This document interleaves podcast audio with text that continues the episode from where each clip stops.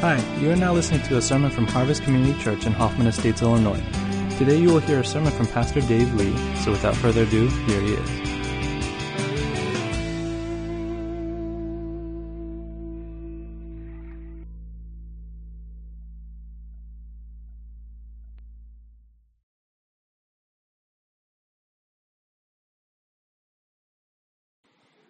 You know, by a happy coincidence and a subtle amount of engineering, um, we've come in our series in the Gospel of John to John chapter 20 on the resurrection of Jesus, and it happened to fall on Easter. And so this week, I've been thinking a lot about this central question what difference has Jesus made? And the way I've been reflecting on this question is I'm 51 and I was just thinking about it.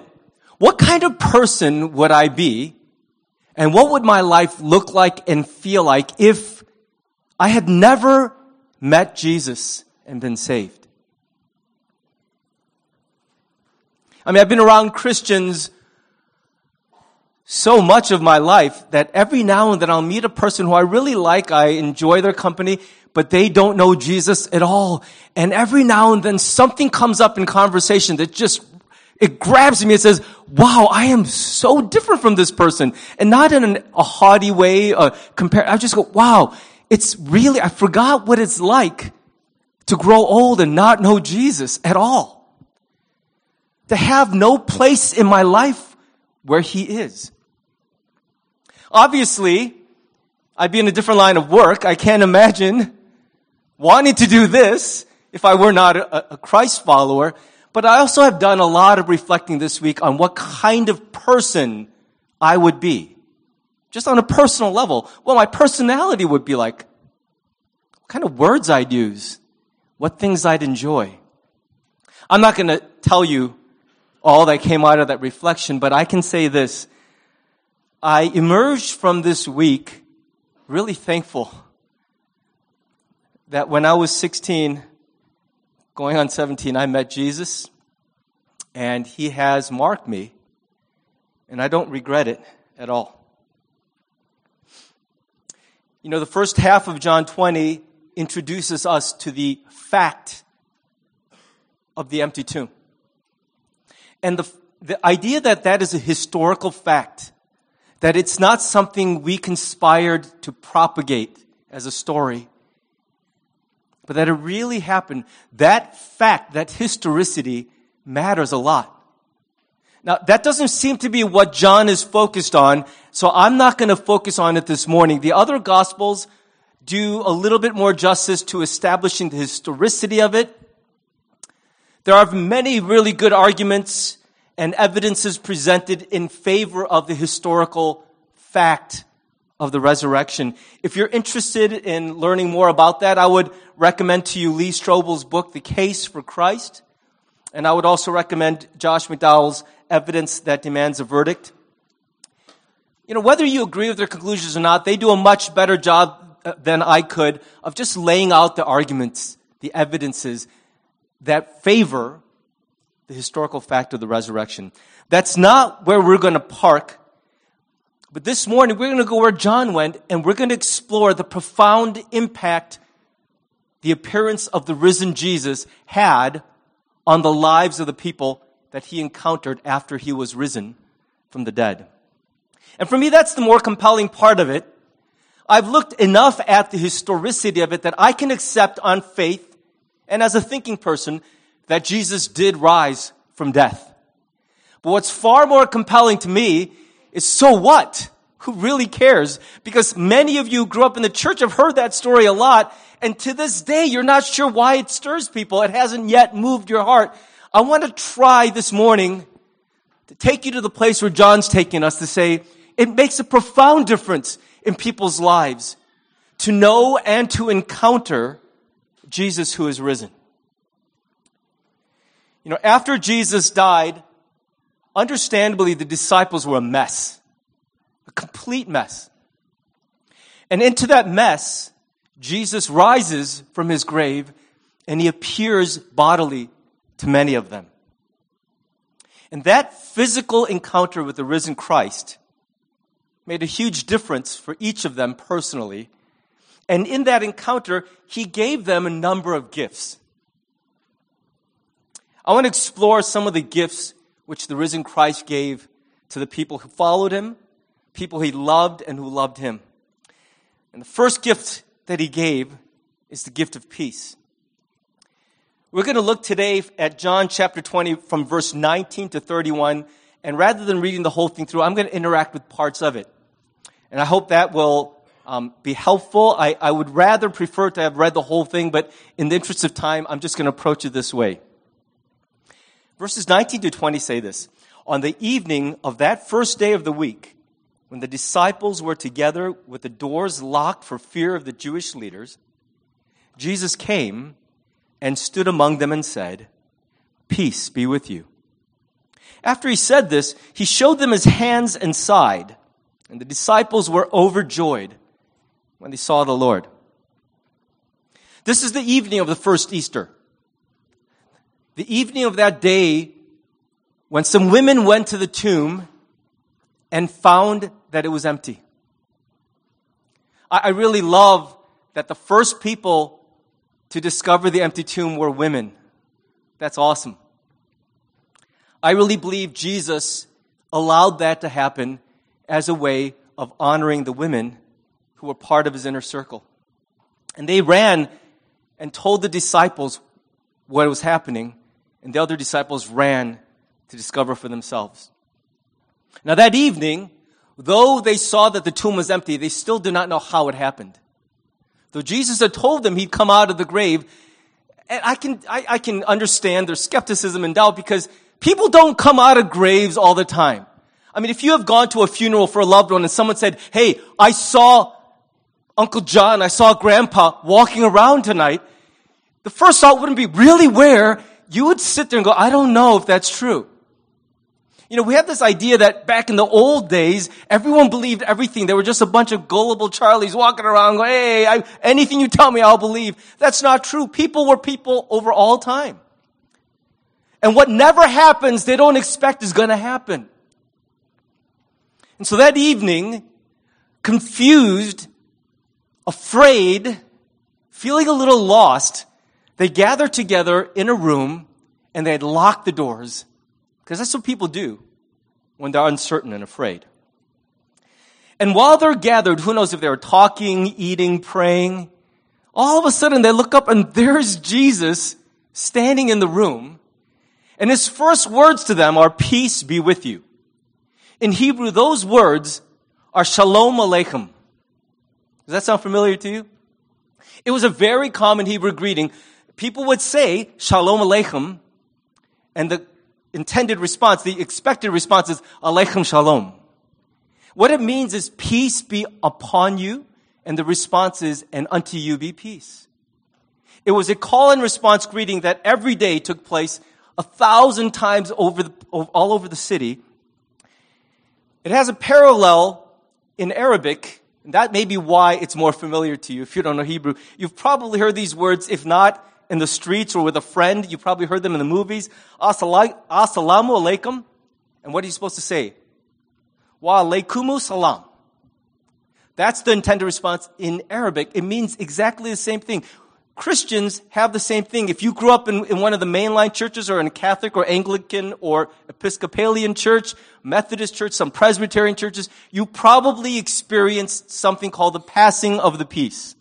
How many of you have experienced that in a church setting? The passing of the peace. So we, the, the idea is the priest or some leader would say, peace be with you. And you would say back to that person, and to you, or and with you.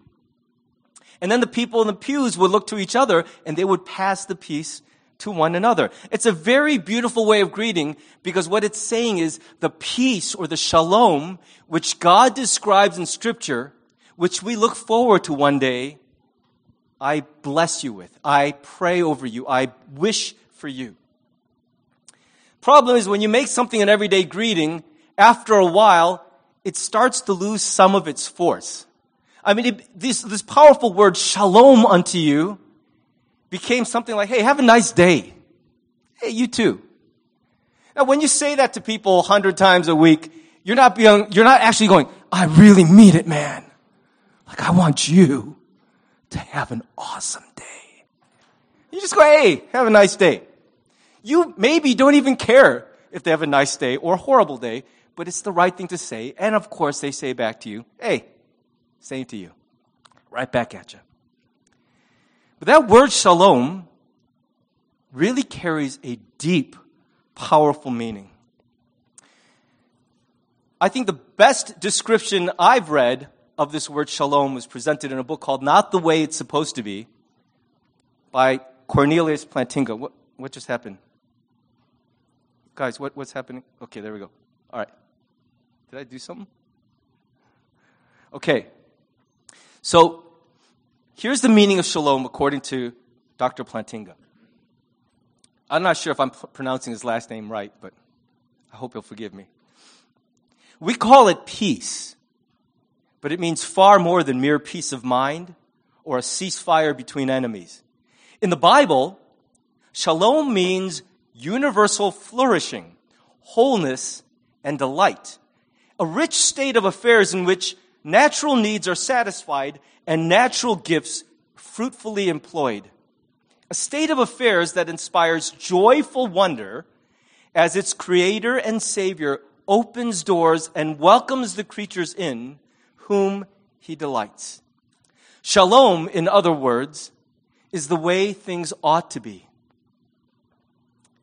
Shalom describes what life felt like for that blink of an eye in the Garden of Eden when everything was finished and God said, man, it is good. It's exactly perfect. The way a chef says after tasting the sauce, oh man, that's just right. It's what I had in mind. It's how it's supposed to be. Many chefs don't even know if they're going to exactly reproduce their best iteration of a dish. Like, I don't know if I'm ever going to make the chicken this good again in my life. And I think that's a beautiful description of shalom is it's how God wanted existence, reality and life to be, to feel if all of it's working the way he intended. And how long did that last? When your Bible lasted like a page and a half. Maybe two pages. It didn't last long, but thank God we saw a picture of it. Shalom, peace, which we speak, is life and reality the way God designed it, the way things are supposed to be. We're not supposed to be afraid. We're not supposed to be scarred and wounded. We're not supposed to be afraid for our lives walking down the street at night. You're not supposed to be worried that your mate is cheating on you. You're not supposed to be worried that your children are going to run away from home. None of that is how it's supposed to be. It's how it is because we've made a mess of everything. Sin has damaged the world. And into that, for thousands of years, millions of people spoke peace. Knowing that every day we spoke it, it was against the whirlwind of brokenness and imperfection that the world is. It's meaningful, it's powerful to see that when Jesus visits his disciples after he's risen from the dead, his first words are not a standard everyday greeting, but he really meant what he was saying. Peace be unto you. When you couple that with his final words on the cross, it is finished.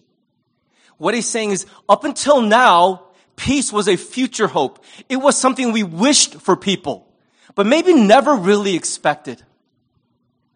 But now, because what God sent me to do, I have done, and because I have beaten death and I'm now physically here with you, raised to life, living again, I say to you, peace with God and peace within ourselves and even peace with other people and the world around us is actually possible because I'm risen. See, Jesus spoke peace, but he also brought peace. And the way he brought peace was he was actually in the room with them. He brought peace just by his presence. But more than that, the fact that he was alive now brought the peace of knowing that he's not just a really good teacher or an awesome example, but it proved he was God. that he had power and authority even over death. It proved that it established once and for all that everything he promised, he was able to deliver. That everything he would say could be trusted. Into the fear that led these disciples to lock the doors in that room, that uncertainty. Jesus walks in and he speaks and he brings real peace.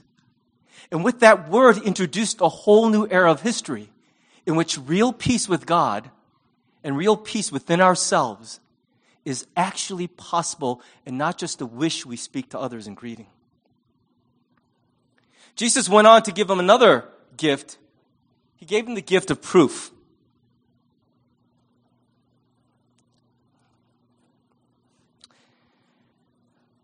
I think Thomas gets a bad rap.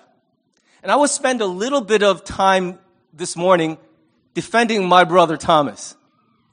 You know, in the same way that Benedict Arnold is associated with what word?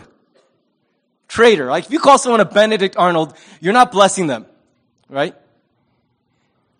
But I, I kind of feel it's unfortunate that the apostle Thomas is associated with what word? Doubt.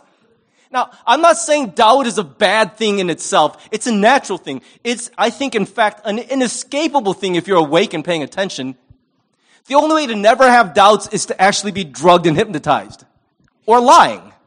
Doubt is a real part of being awake and thinking.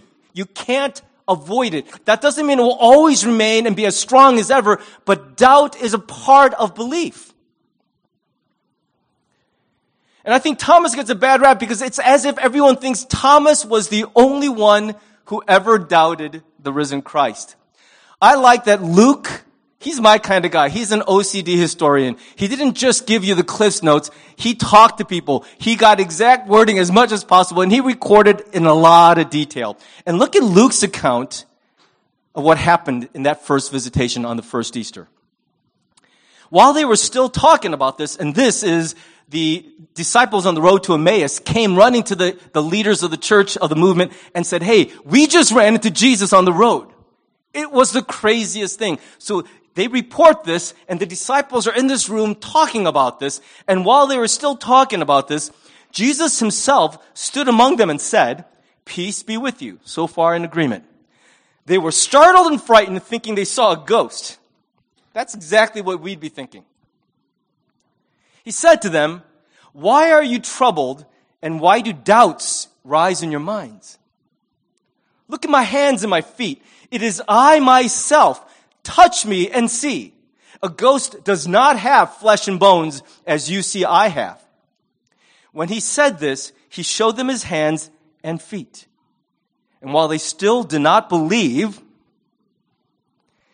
because of joy and amazement, he asked them, Hey, do you have anything here to eat? Now, do you think it's because in the middle of all this, he's like, Actually, I'm starving? He wasn't just saying it because he was hungry. I don't doubt he was hungry, but he wanted to make a further demonstration. Look at my wounds, but also, ghosts don't eat. If a ghost eats a fish, the fish drops to the ground. You're like, see? Ghost? You're not here. So they gave him a piece of broiled fish and he took it and ate it in their presence. I think of a magician with a hoop and a levitated woman running the hoop. Why? See? No strings. The disciples were in so much doubt and unbelief that they got even more than just the hands and feet. They watched him eat food. I'm glad that's recorded for us because it would not be normal to just right away believe that someone you love who died is now walking around town. The most logical explanation would be your grief was so overwhelming, you conjured him up together in that room. Maybe it was too hot, maybe you were too tired or afraid, but you didn't really see him. And I love that all of the disciples shared that doubt. Luke's account records this and gives that further proof. So then a week later, Thomas is in the room with them, and he gets the exact same thing. Now, John carefully records that that first Easter, Thomas wasn't in the room with everybody else. What we know at least is that the other disciples, and by that, that phrase, we can at least know he means that inner circle.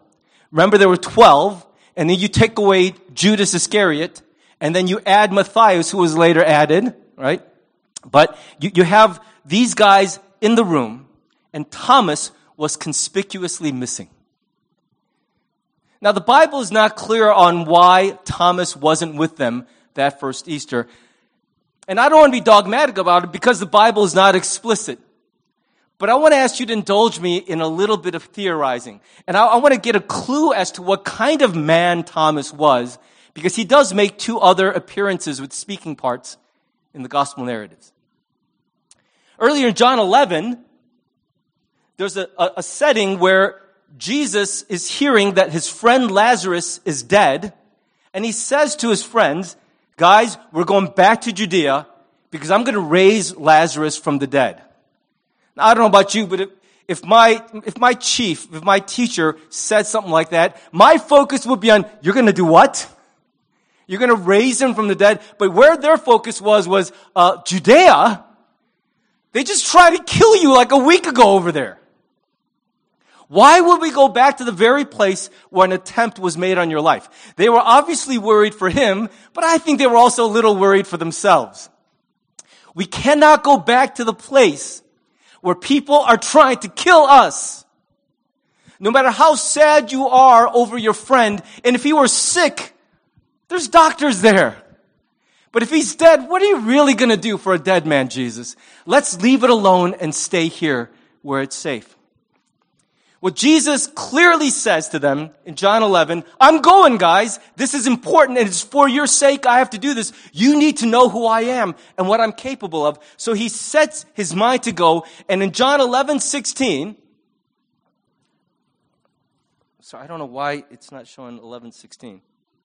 There it goes. Okay. Thomas, nicknamed the twin, said to his fellow disciples, let's go too and die with him.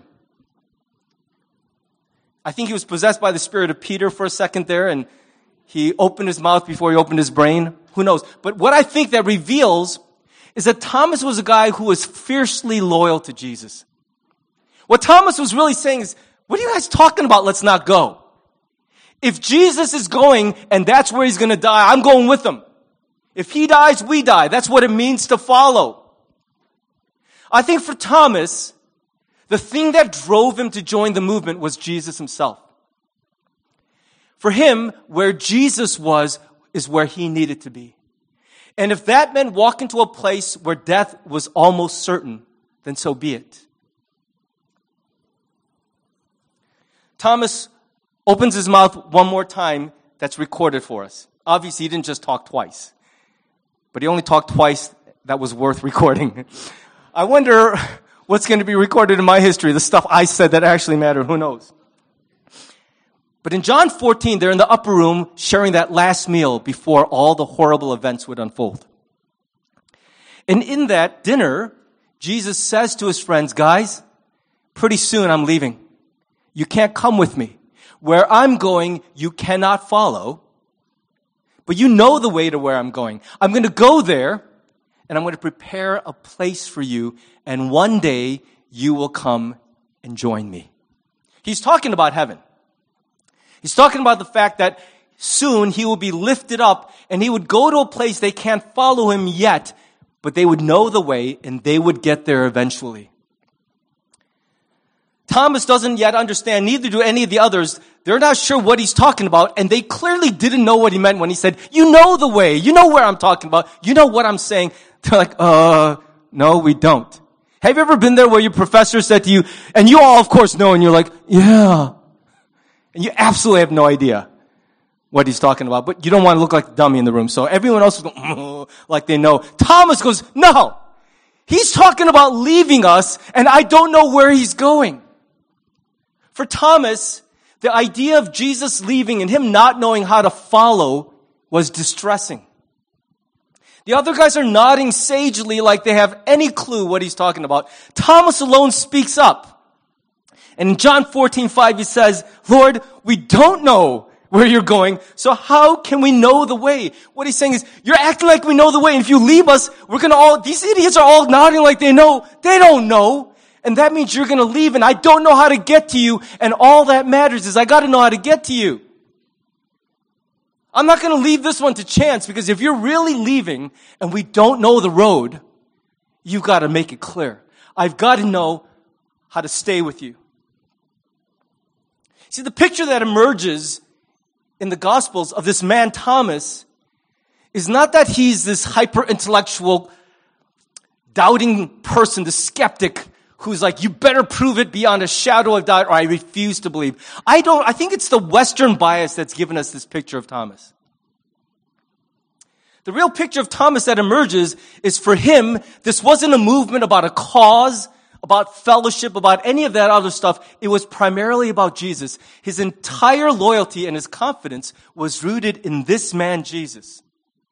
And where Jesus was, was where he needed to be. Now, the Bible's not explicit on why Thomas wasn't there, but when I think about the man he was,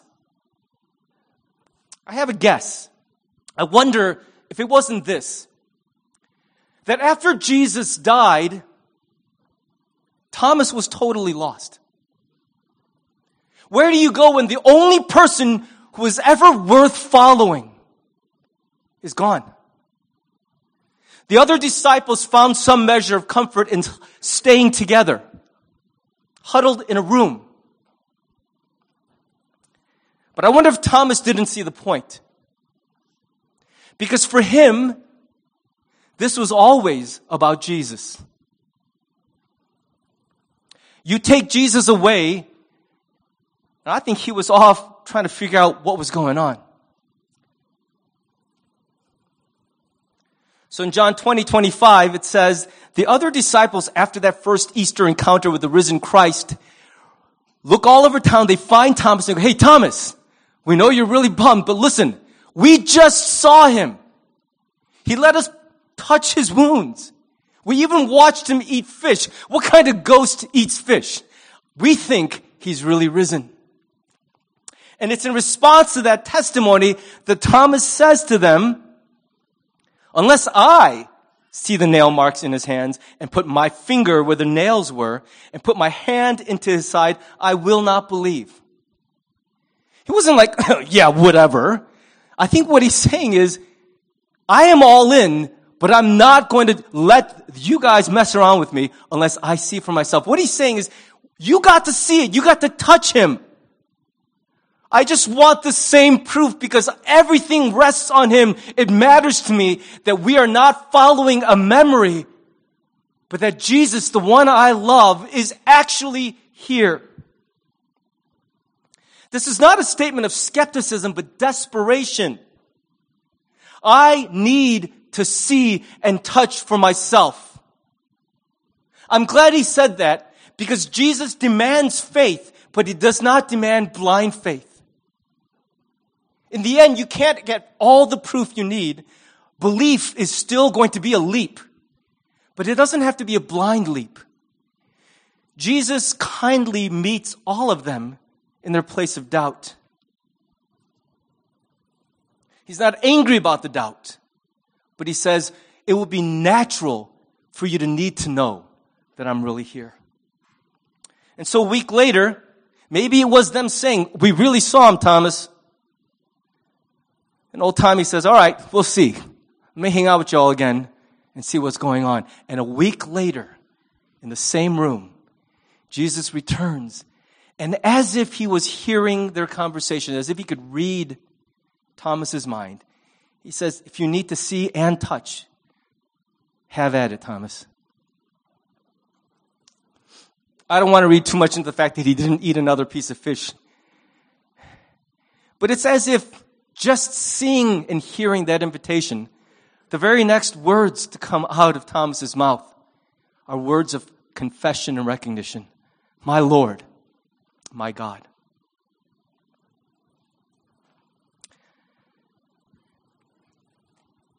I wish that the risen Christ would walk into this room in the flesh and invite each of us to do the exact same thing. For some of us, that would be an awfully great help to our doubt and our struggle with faith. I think it'd be easy to cross our arms in frustration and say, well, at least they got to do that. What about us? John finishes this chapter by telling us that he also meets us in our unbelief and our doubt. He doesn't give us the same exact physical experience these eyewitnesses had, but he gives us enough for us to believe. What John says is Jesus performed many other signs in the presence of his disciples, which are not recorded in this book, but these, the things actually recorded here, what he's saying is not just re- written, but we wrote them because we were there. We saw them with our own eyes, and they're written that you may believe that Jesus is the Messiah, the Son of God, and that by believing, you, you may have life in his name. What John is saying is we may not have the physical body of Jesus to touch and to see. But what we have recorded for us in the testimony of scripture is enough to rest our faith in. Because these are not just words written by crafty authors, but written by the people, the men and women themselves, who stood there with their own eyes and saw and touched and now testify down through the ages. And because those who were right there saw and wrote, because their lives were so radically transformed by what they saw, others heard and others believed. And we have not just testimony of the eyewitnesses in scripture, but we have the testimony of thousands of people over the history of the church who have heard and read and believed and were so profoundly shaped by that faith that they gave their lives. Many martyrs died to bring us this information. Yeah. This is not just stories, but they're stories written in blood and not just ink. People don't die for a fiction. They die if something was so profoundly true that they gave their lives over to it. You know, sometimes when we're in distress, we begin to doubt is God really there? And if He's there, is He really with me? In that doubt that is born out of distress, we will be tempted to look for God in the circumstances of our lives. Our souls cry out, God, are you real? Are you really there? And we begin to scan our lives saying, if you're really there, then my team's gonna win. My parents will stop yelling at me. My marriage will get better. My job will improve. I'll find this. I'll get that. We're looking for evidences of God's reality and His presence with us by looking at our lives. And even if you succeed in finding something that tells you He's there, if you look in your own life to establish whether God lives, that evidence will be very short lasting. The place where faith is born is not by looking for the breadcrumbs in your own life, but it begins where it always has begun. In the resurrection of Jesus and the absolute faith that Jesus did not stay dead. He rose and he's still alive. He's still at the right hand of God and he's still in our hearts and he still works today. When I read those posters and I compared them to the stories, the human stories of these people at our church, I don't know if many of you know how deeply those few words speak to what they've been through. How many tears and sleepless nights are behind those simple words on a poster? And 2,000 years after his first appearance, those posters are testimony that Jesus Christ is still risen. That's where we look for faith. That's where we look for proof of life. It's not in the ups and downs of our circumstances, but in this act of faith, He is risen. And if we believe that, we will have patience to wait for Him to show up in our own lives. I'm going to run out of time, so I'm going to give you one last thing. He gives them the gift of purpose. Have you ever had your whole future ahead of you and not a single clue what you're going to do? I'm not just talking about when you were 16 or 18. I felt exactly that when I was a young person. I was like, crud. School's going to be over soon and they're going to expect me to embark on my future. I don't know what that is. How many of you guys in youth group are stressed out right now? You don't have to raise your hand, but I know you. That's very, very intimidating when parents are like, what are you going to do with your future? I don't know. That's so big. And maybe it's not just when you're young, but maybe when you lose something that you never thought you'd lose, something that defined you, gave you frame, you're like, what now? I feel like I'm in free fall, like I don't know which way is up. Where do I go from here? I've got my whole future ahead of me and I don't have a clue what I'm supposed to do and where I'm supposed to go. I think the disciples were in that place. They were lost and afraid, but they also were completely without purpose and direction. What do you truly live for? There are a million ways to answer that question. The world is full of options for something to give your life to. And without exception, every one of you has an answer to that question right now. Maybe you're not fully sold on it, but right now you are living for something or someone. Make no mistake about it. And maybe for you, that thing you're living for is nothing. I'm just living to exist like a sea cucumber in the ocean. That's my whole thing. It's what I do. I exist. Every one of us has found an answer to that question and we're living it out right now. Do you have, you want to know, and you're like, I don't know if I do. You want to know how you find out? Do you have the courage to do this? I dare you. Ask the five people closest to you, what do you think I live for? What do you think makes me tick? What do you think wakes me up in the morning? What is it that gives me the greatest delight? I thought about doing it and I got scared. Partly because professionally, I'm supposed to have a very clear answer, and I'm not sure if my ego and my heart could sustain hearing other things. But you want to know what you're living for, that might be a start. When he visited them in that first Easter, and those disciples were huddled in that room, he spoke peace twice upon them. And then he said this, I'm not blessing you with peace so you could huddle safely in this room. I'm going to send you out now. And that sending out that mission is not a curse. It's not a sentence. It's a gift. You're sitting in this room not knowing what the rest of your life is supposed to be about. I'm telling you what it's for. Just as the Father sent me, I'm going to send you on the same mission I had. The gift I give you is not just peace and a growing certainty, but you're now going to share in the mission that defined my whole life while I was here. The apostle Paul in his second letter to the Corinthians describes that mission, that calling for every Christ follower this way. We are therefore Christ's ambassadors as though God were making his appeal through us. This is our message to the world around us. We implore you on Christ's behalf, be reconciled to God. You know what that message is saying in simple language?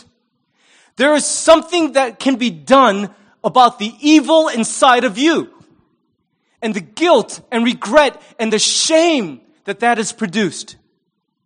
And there is something that can be done about the evil done to you by others because of the evil that lives in them. And furthermore, there is something that can be done about the evil you see everywhere you look in this world. Everywhere you look, there's evil. It could be so discouraging, defeating. You wonder if there's any way for the forces of good and light to win. And he says there's something that could be done even about the prevailing evil in all of creation. I think that's the heart of the message of reconciliation is you think you have an unsolvable problem. And I'm telling you, there's a place to put that. I had a wonderful lunch conversation about a month ago in Indonesia with a refugee from Afghanistan named Aziz. And I was basically just saying to him, tell me your story. And in the course of telling me his story, he said something that really arrested my attention. He said, where I come from in Afghanistan, I don't remember a single day that I wasn't afraid or nervous. Where I come from, there is so much hatred and so much anger and so much violence, it just creates a constant tension in your soul. And after he moved to Indonesia, where he thought life was going to get worse and worse and worse, it actually started to get better and better. He met some Christians who began to embrace him, and he said, You are so different from where I came from. And he began to reflect on what was it about where I come from? Why were people all so much like that? And here's the conclusion he reached. He said, Dave, I think this is it. Where I come from, there is no concept of forgiveness. None. Every bad thing that is done has to be paid for by retribution or by revenge. No wrong done against you can just be forgiven. There's no such concept. That other person must pay or someone associated with them must pay. We cannot let anything go. And as you store these things up, it poisons your soul. You need to put it somewhere and there's no place to put it but through anger and hatred and violence visited on others.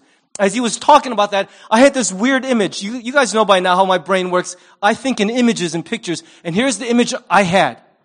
I thought of someone at a fancy party who throws up in his mouth. Do you ever, you thought it was going to be a burp and all of a sudden you got all this foul stuff in your mouth. You'll never forget this. I'm doing it for a, for a reason. And you're holding it in your mouth, a mouthful of vomit, and you're stuck. Because at this fancy party, you first of all are stuck because you can't swallow back gross. And you can't just spit it out anywhere. That's also gross. So you're stuck because there's no place to put it. It can't go back where it came from and you can't just spew it out on the world. So you hold it in your mouth and it's poisoning you and gagging you and all you can think about is where am I going to put this? You're no longer in, you're no longer intrigued by the conversation. You're no longer looking forward to dinner or cocktail. All you can think about is I have to put this somewhere. I think that's the feeling without the gospel to be a human being in this messed up world is you've got this poison in your mouth and you can't swallow it and you can't just spit it out. Neither one solves the problem. So what do you do? Parents, let me quiz you. What do you do when your kid pukes? What's the first thing you instinctively do? It makes no logical sense. It's totally nasty. People without kids look at it and go, what does a parent immediately tell me? It is so disgusting. But we don't think twice about it, do we? Your child vomits and what do you do? You say, don't keep that in here. There's a place for that. Why? Because you don't know what to do with it. But daddy does. I can process this waste. I can put it somewhere where it will stop causing problems for all of us. I believe that's what our Heavenly Father did for us through what Jesus did. He stretched out his hand and said, that stuff that's, it's poisoning you. You can't choke it back down and you can't just spit it out on people. Where are you going to put all that? There's only one place to put it that doesn't add to the damage in this world. That's the gospel. It is our privilege to tell people you don't have to walk around this party holding that garbage in your mouth. Spit it here. Your Father in heaven will take it from you and you could be free. See, this gift of peace and the gift of proof, and very shortly after the gift of power that would come through the Holy Spirit, all those things were necessary to receive the gift of purpose. Because Jesus was risen and he showed himself to his friends, for the rest of their lives, they continued to follow him even when they could not see him. From that day forward, he never stopped being real and he never stopped truly being alive. We don't have a biblical account of how each of these men's lives ended, but there's a faithful oral tradition that has been recorded also in written history that tell us through tradition how these men died. And tradition tells us that every single one of them, except John, who's writing this, died a violent death while they were standing up telling others about Jesus. The Apostle Thomas is especially important in our church because we've had many friends who've come to us. Our brothers and sisters came to us from the Marthoma Church. The Marthoma Church or Marthoma Church is named after the Apostle Thomas because he journeyed as far as India. Some even say he far, went as far as Indonesia. He preached the gospel, and tradition tells us that as he preached the gospel there, some enemies of the cross drove a spear through his body and ended his life. Every single one of the apostles, with the exception of John, died a violent death, continuing to fulfill the purpose for which the risen Christ called them.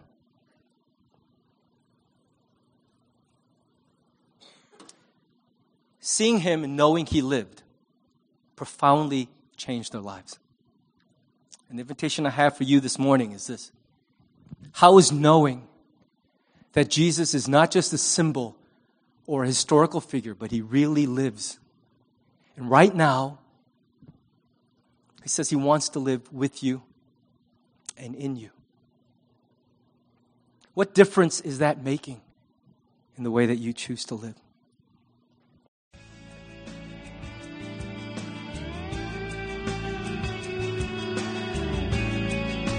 Thanks for listening to the sermon from Harvest Community Church. If you would like more information or have any questions or comments, check out our website at harvest-community.org. Thanks for listening.